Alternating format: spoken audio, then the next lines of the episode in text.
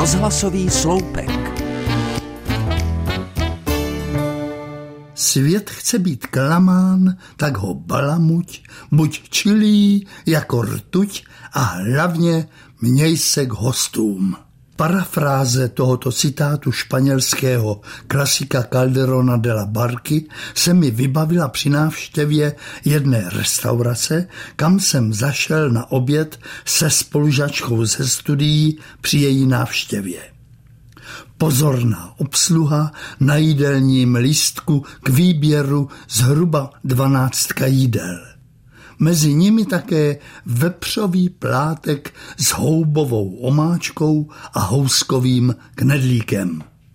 Ještě, než jsme se však stačili v jídelním lístku lépe zorientovat, přistál před námi na stole talířek se zmíněnou houbovou omáčkou s pobídkou hostinského k ochutnávce.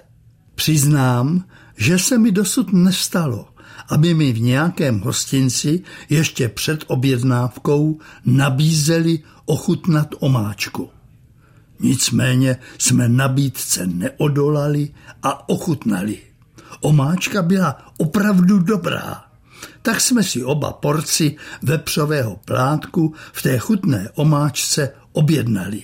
Jenže když jsme se pustili do jídla, zjistili jsme, že zmíněný plátek masa v omáčce ukrytý byl nejen obtížně krájitelný, že byl tvrdý jako kramflek, ale byl tak přesolený a překořeněný, že byl prakticky nepoživatelný.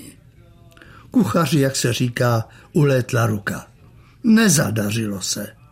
Jenomže i nepodařené jídlo bylo potřeba nabízet a hlavně prodat. Proto ten chytrý podnikatelský fígl hostinského s nabídkou ochutnávky povedené omáčkové přílohy. S kamarádkou jsme naletěli. Skočili jsme hospodskému na špek, stejně jako u dvou vedlejších stolů početná skupina rakouských turistů, kteří si po ochutnávce omáčky objednali stejné jídlo. Všechny servírované porce zůstaly nedojedené na talířích. Kšeft se podařil. Zmetek z kuchyně se prodal.